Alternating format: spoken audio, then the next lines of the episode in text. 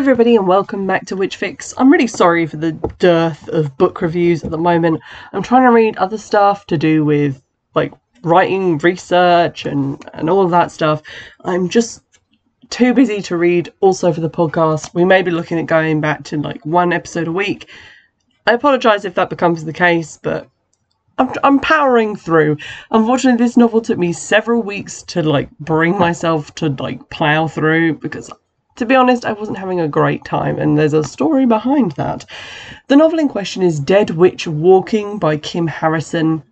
It's the start of a, an urban fantasy series that is incredibly popular. A lot of people really like this book series. Personally, it's not really my thing. Uh, I've said before that I don't really read a lot of urban fantasy, and to be honest, I think this book might be the reason why, because I read this, or trying to read this, uh, as a sort of mid teen readers of sort of 14, 15.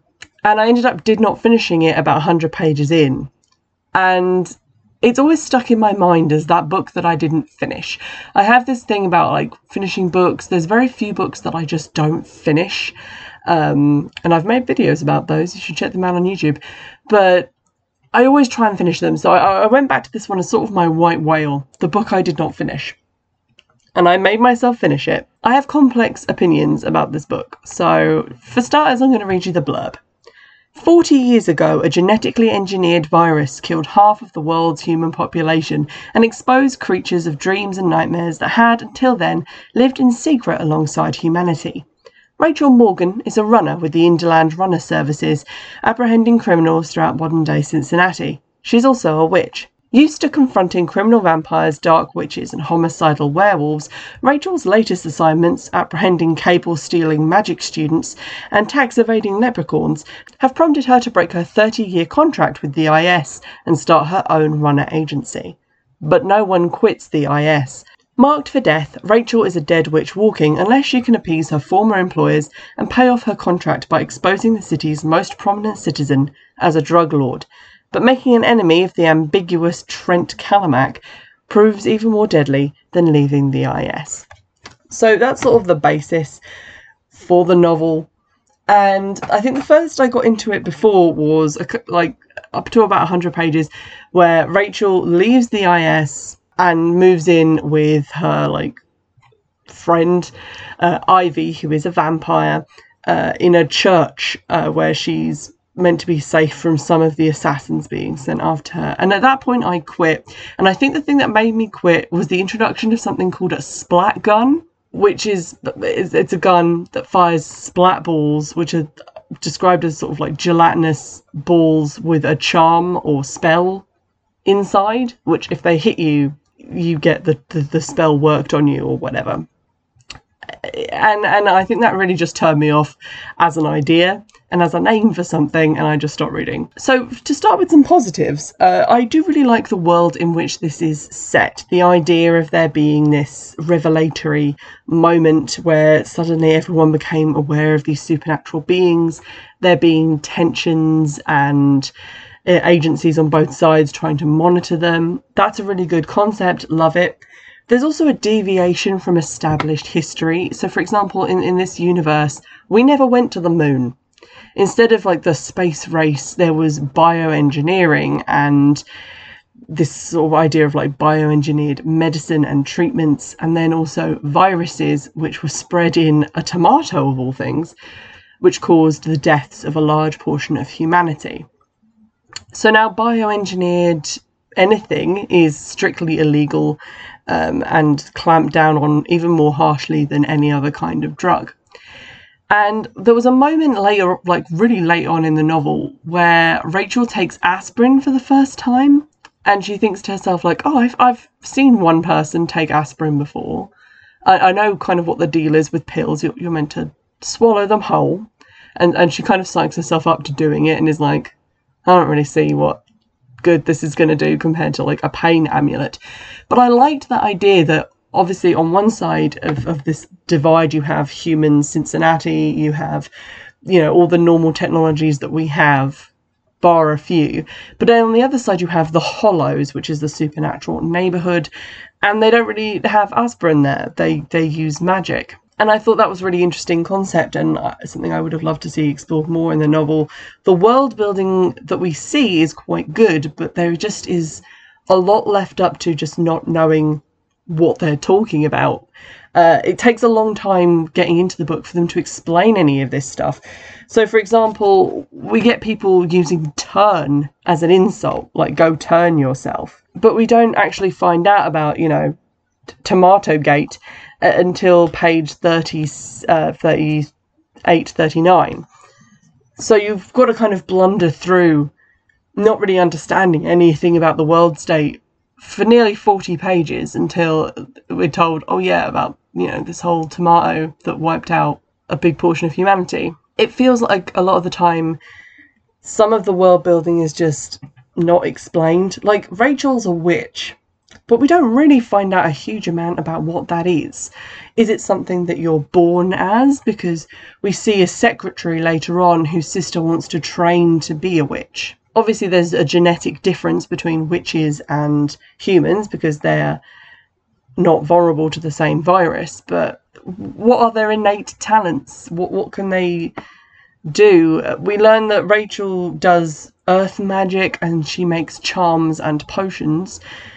We don't really see her use a huge amount of magic.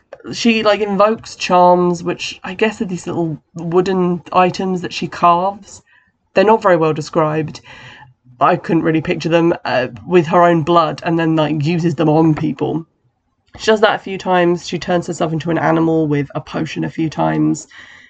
But we don't really see her do a lot of like magic outside of that. And I, I found it difficult at times to sort of know what her abilities were. And it's kind of hard to get worried about the peril that the character's in if you don't know what the limits of their abilities are. Like, you know that they're not human but how much should you be worried for them in different circumstances? And the only times that I, I really felt the peril was, spoiler alert, later on in the novel where she's captured as an animal. Because I knew that she didn't have any abilities at this point. Like her unknown abilities didn't really factor in because she couldn't use them because she was an animal. And that was sort of the only time that I really felt like I understood the danger that she was in because I I didn't really understand the limits of, of different characters. And this isn't just limited to rachel. It's later on she receives like a mortal wound and she has a witch healer a vampire and a pixie all trying to to heal her in different ways. But i had no idea what was possible or impossible based on their abilities. So i didn't know how much trouble she was in. Uh, so that was a little bit unfortunate. There are a lot of sections of the book where I just kind of didn't know what was going on and had to read over different passages, like what is actually being said here. And sometimes that was due to like typos or missing words. And sometimes it was just to do with there being quite lengthy periods of introspection or description where in the middle of a great big long paragraph would be buried an important detail like that Rachel had turned back from being an animal and was a person again. So th- that was a, an issue. I think if I'd been having a better time and not skimming as much, I probably wouldn't have fallen foul of that so many times. But there were definitely also occasions where it was due to like errors in the, the writing itself. For example, on page 274 down at the bottom, it says, You'll need proof before going to the IS. They kill you before helping you tag him. And it's something like that can really make you stumble because obviously it means they'd kill you before. It's, it's just a, a small error, but just sort of gets st- sort of stumbles you up, and then you can't get back into the paragraph, and it feels like a, a big long labour to read. The novel is just over 400 pages long, and the plot does get a little bit repetitive. You know, Rachel breaks into the same guy's home slash business three separate times and gets captured or found out every single time. She also breaks into her old place of work, like the, the records, files. There's a lot of, of sort of going over old ground, the same kind of plot line. And then in between all those, we're sent back to Rachel's house so that she can have a, a tete a tete with her friends, which are also kind of samey. So I got a little bit bored with it at those points. Um, the thing that really got to me and I could not understand the point of was Rachel breaking back into the same records place. So she tries to break into the records place once. She gets found out and she has to run away before she can really get away with anything.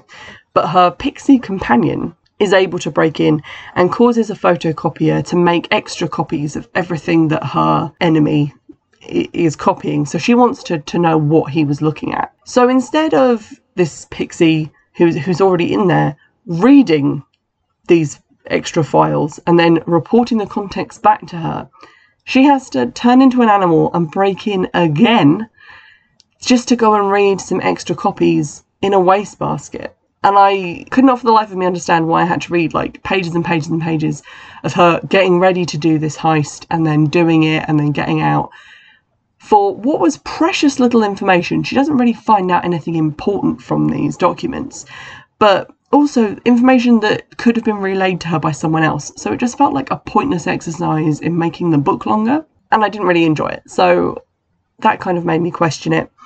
It also kind of suffers from that like badass protagonist syndrome. You know, we've got to be introduced to Rachel in a dive bar wearing leather pants with red hair, like you know, the standard urban fantasy protagonist is someone who has a slight lack of confidence in themselves and yet somehow manages to wear black leather pants all the time. It, it just it felt a little bit samey to like a lot of other things in the genre and it wasn't as badass as it kind of m- maybe wanted it to feel at times because Rachel fails at basically everything she tries to do. And in the end, the only way that she manages to sort everything out is by going to people who actually know how to do their jobs and being like, hey, I, I need you to arrest someone for me. So, so she doesn't really come across as a badass. She comes across as just hot headed and stupid. so I didn't really enjoy her as a protagonist. So clearly, this novel is just not my taste at all. But I feel better for having finished it. I can say that. I think it was unfair of me to give up at the point that I gave up before. There are elements in it that are interesting like the, the moment where she takes the pills the moment where she is is trapped as an animal and has to like enter into like animal fights and then get away. They show real interesting parts of her character real interesting parts of the world building. I wish there had been more of that in the book and less very long multi-person conversations which didn't really tell me a huge amount about the world. It was just them kind of riffing backwards and forwards off of each other in that kind of Buffy the Vampire Slayer, everyone's a sarcastic comic genius kind of way. So I probably won't be reading the rest of the books in the series, but if you like urban fantasy, if you like uh, new and interesting kind of fantasy worlds, and you can kind of read this stuff without getting frustrated like I did, like if you like lots of description and lots of interpersonal conversations in, in place of you know plot development then, this is definitely a book that you'll enjoy. A lot of people do enjoy this book. It has great reviews. So i'm not saying don't read it but if you're the kind of person who like me isn't really into urban fantasy and for whom even reading stuff like kelley armstrong is a bit of a stretch for your enjoyment this book is not going to be the one to convert you. So i would steer clear Neither do I think it's really for a teenage audience. That's probably why I couldn't finish it. There's a lot of adult stuff going on in there, and I don't mean in terms of like risque or violent stuff. It's just more based on kind of law enforcement jargon, I would say, than than fantasy. It, it, goes into a lot of stuff about backroom dealings and very complicated plot, which at times I kind of lost the thread of completely and forgot who they were meant to be um, investigating because he hadn't been mentioned for hundreds of pages, um, especially at the start of the novel. It requires a, a big attention span because it doesn't give you a lot to catch hold of in the beginning. So I don't think, you know, uh, your traditional sort of teenage reader is going to get along well with that. I think it's sort of squarely more aimed at the more adult audience. There's also no like strong romance plot. Uh, I know that's something that attracts a lot of people to like the Kelley Armstrong books. Is like the romance between like um, the main character like Paige and their boyfriend like Lucas in in the, in the novels, but this doesn't really have that. There there is I, I would say more relationship chemistry between Rachel and her roommate slash vampire helper Ivy than there is between her and the random human guy that shows up over halfway through the book. So maybe there'll be more like romance and stuff in, in, later books, but if you're looking for like the great romance startup in this first novel, it's it's really not there. And there were certain things that made me a bit uncomfortable about Ivy and Rachel's relationship. I'm going to trigger warn for sort of discussions of abuse and assault. Ivy is basically a vampire, and when Rachel uh, antagonizes her or is infuriating or basically is herself, Ivy gets worked up and wants to bite her. And this is framed as being Rachel's fault and something that Rachel needs to apologize for and work to make sure it doesn't happen again. Like Ivy says, like, don't make me angry because then it will be your fault and things like that. And it just feels very abuse apologist that somehow it's Rachel's fault that Ivy can't control herself, that Ivy has lied about her degree of control and lied to get Rachel to live with her. So that made me kind of uncomfortable, made me like Rachel less. So there's that as well, which was an element that I didn't really enjoy. But like I said, if you're going to sort of look past that or see that maybe in the, the urban fantasy spirit in which it was intended and not analogous to something else, then you'll probably also enjoy the book. It just it wasn't really my cup of tea, and we'll leave it at that. If you have any other book recommendations, uh, do drop them into the comments on YouTube or email me, hit me up on Twitter.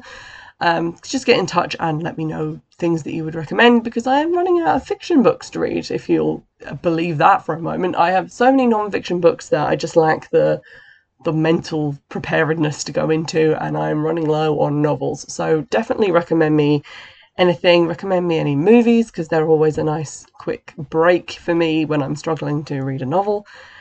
Get those recommendations in, and I will take a look. And in the meantime, I'll see you in the next one. Bye.